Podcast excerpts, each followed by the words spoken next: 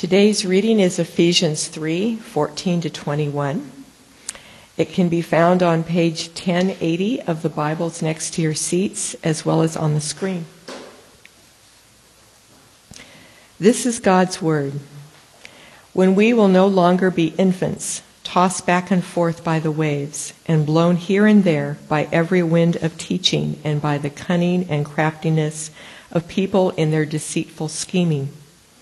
Instead, speaking the truth in love, we will in all things grow up into Him who is the head, that is, Christ. From Him, the whole body, joined and held together by every supporting ligament, grows and builds itself up in love as each part does its work.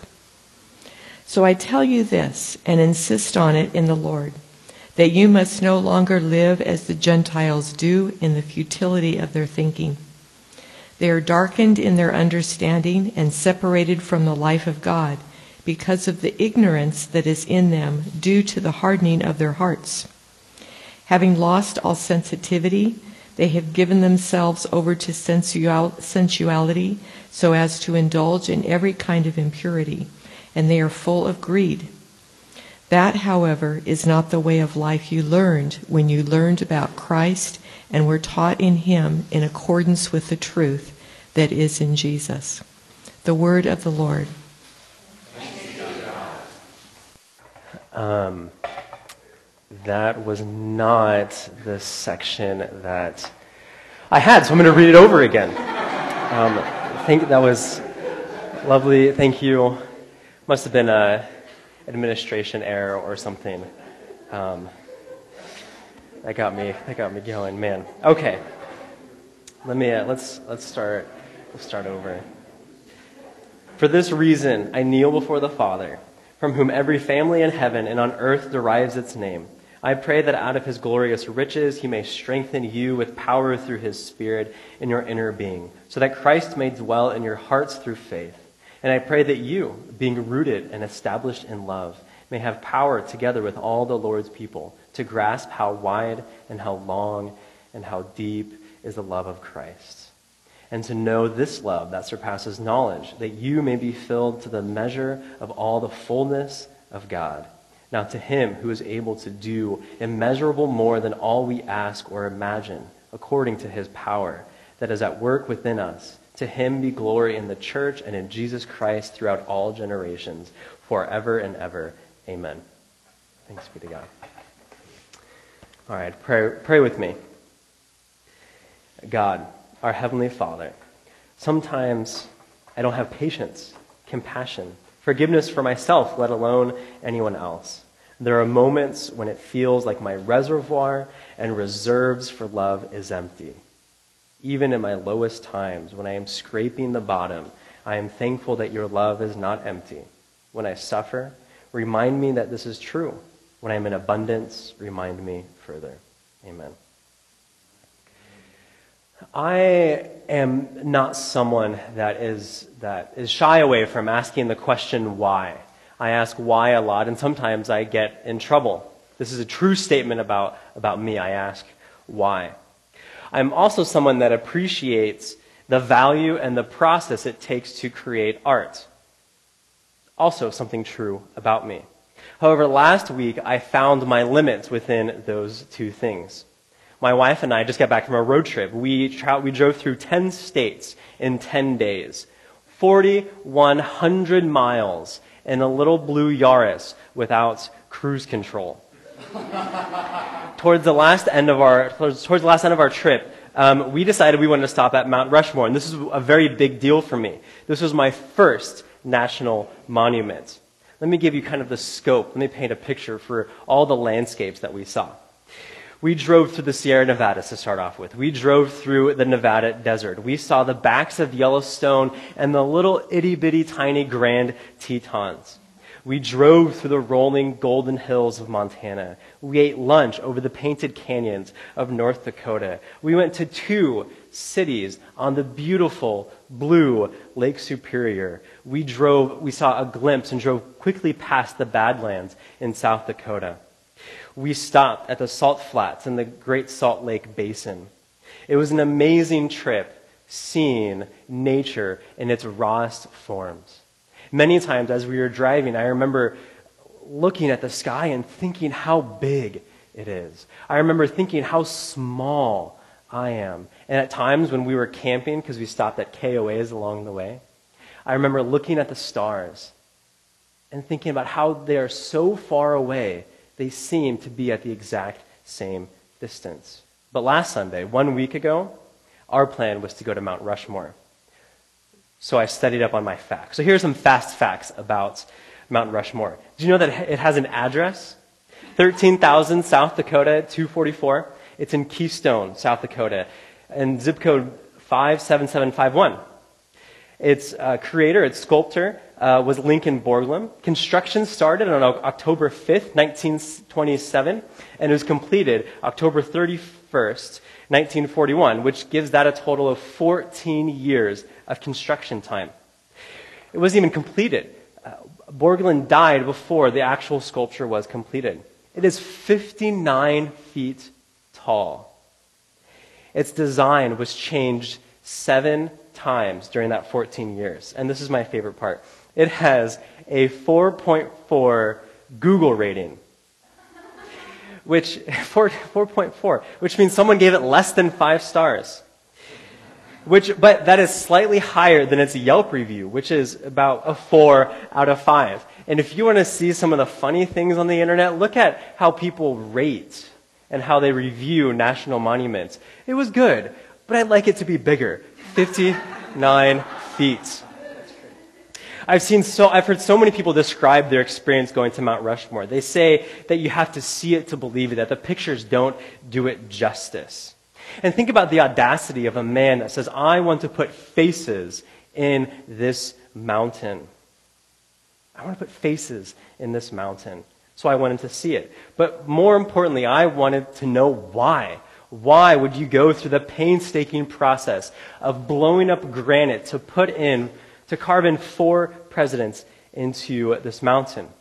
I simply, you simply have to see it to believe it. Well, there we were, driving through the Black Hills in, in South Dakota. The sun was setting. The blue sky was fading under, under all the, was fading. The blue sky that we had been driving under had been fading into purples, oranges, and splashes of red. We drove around bends and around curves, over creeks and rivers. And through the trees, you could see the mountains and the rocks shooting through the forest. Our GPS was telling we were close. And in the midst of driving through this forest, I had one reverberating question Why? Why would you do it? And then, finally, we came around the last turn. Through the trees, I saw it. There it was. Four presidents, resolute, granite, solid, but somehow lifelike. Not looking at me or my car or the visitor center or the tourists below, but there they were, carved in the mountain. We had to go camping at, so we drove past, and just like that, they were gone, out of sight. I still wanted to know why. So we went back to the visitor center, went through all of the, the displays that they had. We watched the videos narrated by Tom Brokaw, and I finally figured out why. I got my answer. Why would someone painstakingly blow up a mountain to carve in four presidential faces? The answer is simple. Why not? How American is that? Why are we going to the moon? Well, because it's hard. We can do it. Why do we sail across the ocean? Well, why not? Because we can do it. Why not go through the pain and struggle and toil to create something that no one has ever created before? The answer is simple. Why not? That's the story of how this mountain, this monument was created. Through all the suffering, through all the dynamite, through all of the pain and toil, Borglum saw something in that mountain that other people didn't. He had a vision. He saw what other people couldn't. I think what happens underneath this, underneath this passage and underneath this passage within the context is something very similar. And perhaps it's familiar in what you might be able to pick up on with other artists, that they see something that other people don't. Or maybe you know someone like this. Maybe it's not an artist. Maybe it's something else. Maybe it's your boss. That they are able to see something that other people can't. They can wade through all the distractions and they can find the true thing that exists right there. Or maybe you don't know someone like that, or maybe you're not someone like that, and you can't really see things past the end of your nose, that you're so focused on the problems in front of you. Regardless, something is happening within this passage, within this book, within this moment of history, where Paul, our writer, is seeing something that other people can't. He's able to see past his own sufferings, his own situation, past his own mountains, and he has visions of something else. And so there's two things I want to highlight uh, to you today. Two things Paul's prison and God's mystery. I think that's really simple. Paul's prison and God's mystery. So let's start with the first one Paul's prison.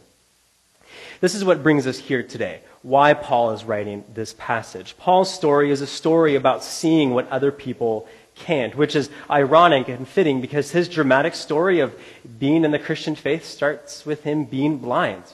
He's blind. And he moves from that blindness and he sees something that other people can't. So, following the death and resurrection of, of Jesus, something happens where God is bringing his kingdom on earth. And something clear is happening, radically different. We might call it the gospel. We might call it the, the spread of God's people, the, God's people coming together, the church. The early Christian church struggled and pained their way to make sense with experiences that they were having. Something new was resonating within their hearts, something new was resonating within their spirit, and it almost seemed brand new, and they had to figure their way through it. Paul became a follower of Jesus and waded his way through these heavy burdens. And one way we can describe it as they were trying to understand this new normal. Last week, David Lindner uh, preached about one of these tensions that existed during the early church, and conveniently, it was kind of the section before, before this section. It was a struggle that we might all experience about who is in and who is out. And oftentimes, well, that struggle was resolved and they decided who, decide, who could be within this community, but other people placed burdens on those people. Yeah, you can be with us, but you have to do these extra things. We always place burdens on other people when they come inside our group, and maybe you have experienced those burdens. Someone has placed expectations on your life. If, yeah, you can be with us, but you have to do these things. You can be with us, but you have to say these things or act this way or do that particular thing. And there's this tension in the early church about how do we resolve this inclusivity of God's love and this gospel, but also be true to where we come from. It was a burden that Paul tried to break through to say, no, God's gospel, God's love is true. And so you can imagine this brand new movement, this, this thing that's trying to figure out its, its language of what is happening. And so um, the, the language within Ephesians focuses on that tension, it focuses on that paradigm shift. Um, so, the beginning of, of this chapter, Paul describes it as a mystery. He says, You can perceive my insight into the mystery of Christ in verse 4. This mystery is that the Gentiles are fellow heirs in verse 6. This mystery that hidden for ages in God who created all things in verse 9. In other parts of the New Testament, writers describe this as a veil in front of our eyes that is being lifted off. That we are seeing something for the first time. We are experiencing something new. And much of the New Testament is language to describe that experience of something new. So you can imagine what is happening. Paul has gone through his, his preaching this inclusive gospel that all people are a part of this story. Eventually, he's, he's put in prison. He is suffering. At sometime, sometimes within his story, he was beaten, he was flogged, he was stoned to the point of death. He was eventually captured, arrested, shipwrecked, was sent to Rome in prison, requested to meet Caesar, was not given that request, and eventually died. He is in the midst of amazing suffering. So we have this tension. Paul is in prison, and he writes this letter about how God is unveiling this grand story and plan. He's in prison. And he's celebrating the expansiveness of God's gospel, the inclusivity and grace of God's love. He is in prison. And he tells his audience at the end of verse 13 do not lose heart over what I am suffering for you, which is your glory. What the heck is Paul looking at? What is he doing? There are unimaginable levels of suffering in our world. We're almost tuned to hear it. We might be able to look in that suffering and act on it and respond to it. It taps into our reservoirs and deposits of love and, and causes us to want to do something. Sometimes we just feel tapped out. And I'm sure that we have all experienced those moments where we feel tapped out from that suffering, where those we feel empty from those deposits of love. We need one extra cup of coffee because that coworker is in that kind of mood. Or we need to put the kids to bed early because we need to have a glass of wine a little bit sooner. Might feel so dry, and we might have felt so dry for so long. We look into the abyss. We look at this mountain and we try to find meaning from it. Philosophers, authors, painters, storytellers, they have tried to make sense of this abyss, of this mountain for so long. They've been trying, and this is a, a human experience of trying to make sense of it. Maybe it's like, it's like Tennyson, who wrote in one poem, But what am I, an infant crying in the night? We ask ourselves, what, who am I in the midst of this? Or maybe, maybe we resist it and we're like, we're like uh, Thomas Dylan, where he says, Do not go gentle into that good night. Rage, rage against the dying of the light, and we shake our fists. Or maybe we're like Whitman, and we, who wrote in Song of Myself, I sound my barbaric yelps over the roofs of the world. Sometimes we just want to be heard. So Paul's in prison, and he is writing about this mystery of the gospel that is being revealed. Little chips about how we can make sense of the experiences that we are having this doesn't make sense to me because I, if I were Paul in that situation, I wouldn't be writing about the mystery of the gospel. I'd be looking for some me time. I'd be looking for some time to reflect about what I'm doing. Maybe read some self-help books about why I'm here and how I can, how I can better live my life. But no, instead he writes, it is for this reason, this mystery of the gospel, that I bow my knees and I pray this prayer. So this leads us to the second point, God's mystery. One commentator says that Ephesians can be divided into two parts doctrine and ethics. Chapters 1 through 3 act on how we should believe, what we should believe, and the rest are how we behave. But this moment, this prayer, is something different. Paul moves from doctrine to behavior, and he focuses on this prayer. You can imagine as you're reading this, it's kind of one long run on sentence that Paul is dictating to his scribe, writing this letter, and the scribe is like, Whoa, whoa, whoa slow down, slow down. I, I can't keep up with what you are saying. This moment is, is different.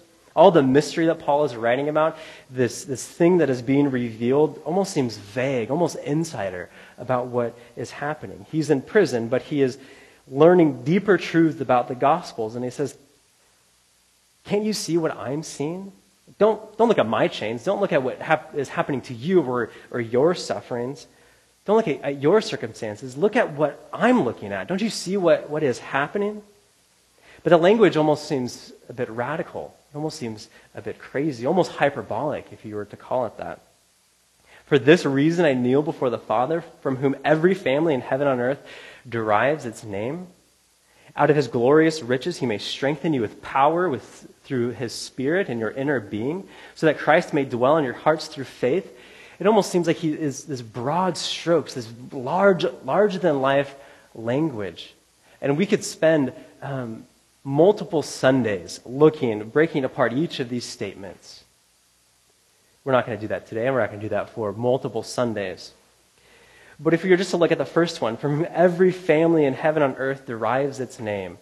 This is this language means all family, whether it's um, not even just family within kind of the people on earth, but everything in, in the world above us, in the universe above us, all the stars and planets and gases and energy in the world, to all the smallest babies and insects. Everything derives its name from this Father, a mystery that is being revealed. Don't look at my suffering. Look at what I'm looking at. And what God wants us to look at, what Paul is telling us to look at, is a larger story. There's a story about Michael, Michelangelo. Um, this might be apocryphal. I, I, couldn't find out if it was true or not, but I mean, it, it would make sense. I like it, so let's say that it's kind of, it's, it's um, what does Stephen Colbert call it? It exists within the realm of truthiness. Um, at the beginning of his career, Michelangelo was, was commissioned to sculpt a statue. He was given a second-hand piece of marble. It was deteriorated because of sculpture, uh, because of exposure. It was aged, almost worthless.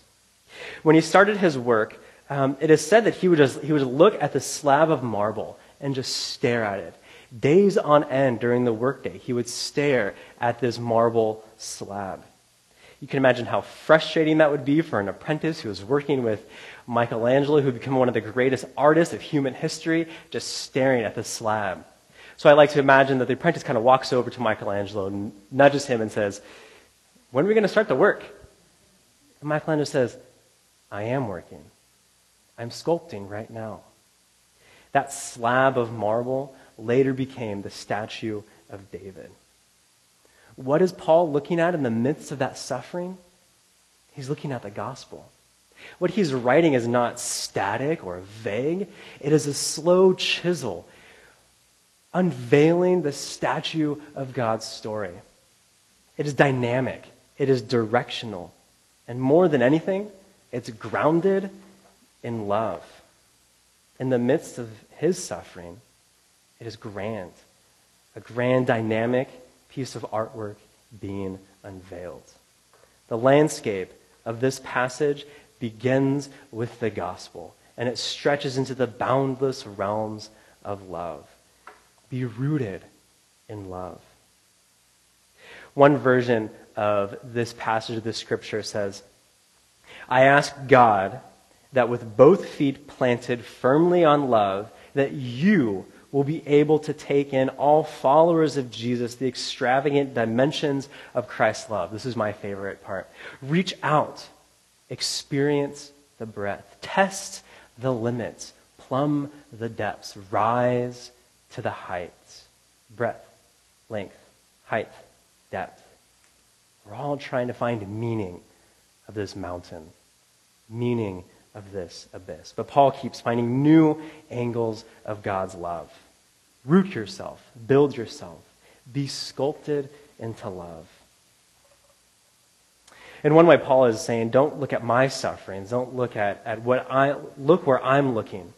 In that way, you're able to see the vastness of God's love. It's the same type of thing that, that happens when we take communion. Don't simply look at this, this bread and this wine, but look at how God is recreating all of the world. And it's the same thing that happens in the Christian life. When you lose a love, when you lose family members, when friends get sick, when you get passed up for a promotion, what are you looking at? Are you finding new angles of God's love? Are you only focusing on that suffering? Now, I know what you're saying. Okay, that's really easy for you to say. That's, it's easy for you to say that up there. To, my friend got sick and died, and now you're telling me what direction should I look in. I, I get it. That seems almost trivial or, or trite or unsensitive. But the gospel does that. It changes our direction. It lifts our head and points us into a new way of looking at the world. And that's hard, and it's easy to say. But can you imagine that you are part of the same story that Paul is in? That he is suffering in chains, he is a prisoner. Throughout some of the language that Paul writes in his letters, he says, I am a prisoner for Christ. You are a part of that story. Not only are you a part of that story, but you are a part of 2,000 years of a Christian story of people that have suffered that have gone through amazing experiences. Some faltered and gave way. Some were resolute and pushed on. Some found grace. Some died continuing to want to find grace in God's love. But we are a part of that story. And we can celebrate in those, in those triumphs. Which I think makes it a little bit broader and a little bit deeper than just what we can find, what we can personally find in, in the, the limits and the depth of God's love. That it's not just our own experience that we can find God's love, but it's the experience in other people. And it's what we are able to do. It's what we are, how we are able to respond to that love. But can you imagine that you're a part of this same piece of art being sculptured that Paul was? That we're not separated. We're not different pieces of art in a museum, but we are part of the same ongoing artwork, part of the same story, looking at the same expansiveness of God's story. So, in the midst of this suffering, Paul is praying to you.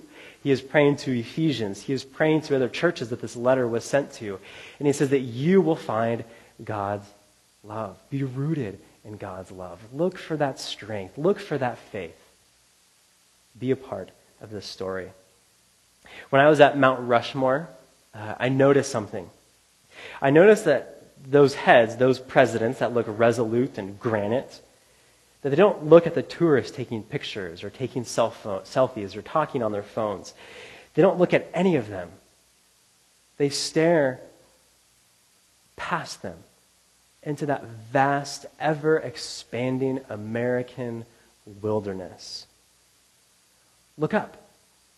Allow the gospel to lift your head and look and see what God is doing and know that His love is not a mystery. Pray with me. God, we thank you that the mystery is revealed. You are real, loving, and invite us to be a part of your story. We ask for your strength to endure the difficult times, the humility to remember you in the easy ones, and the compassion for others in the continuum. Lift our heads, hold our hearts, keep our feet from fatigue, our spirit from despair, and our hands failing to rise to praise you. Amen.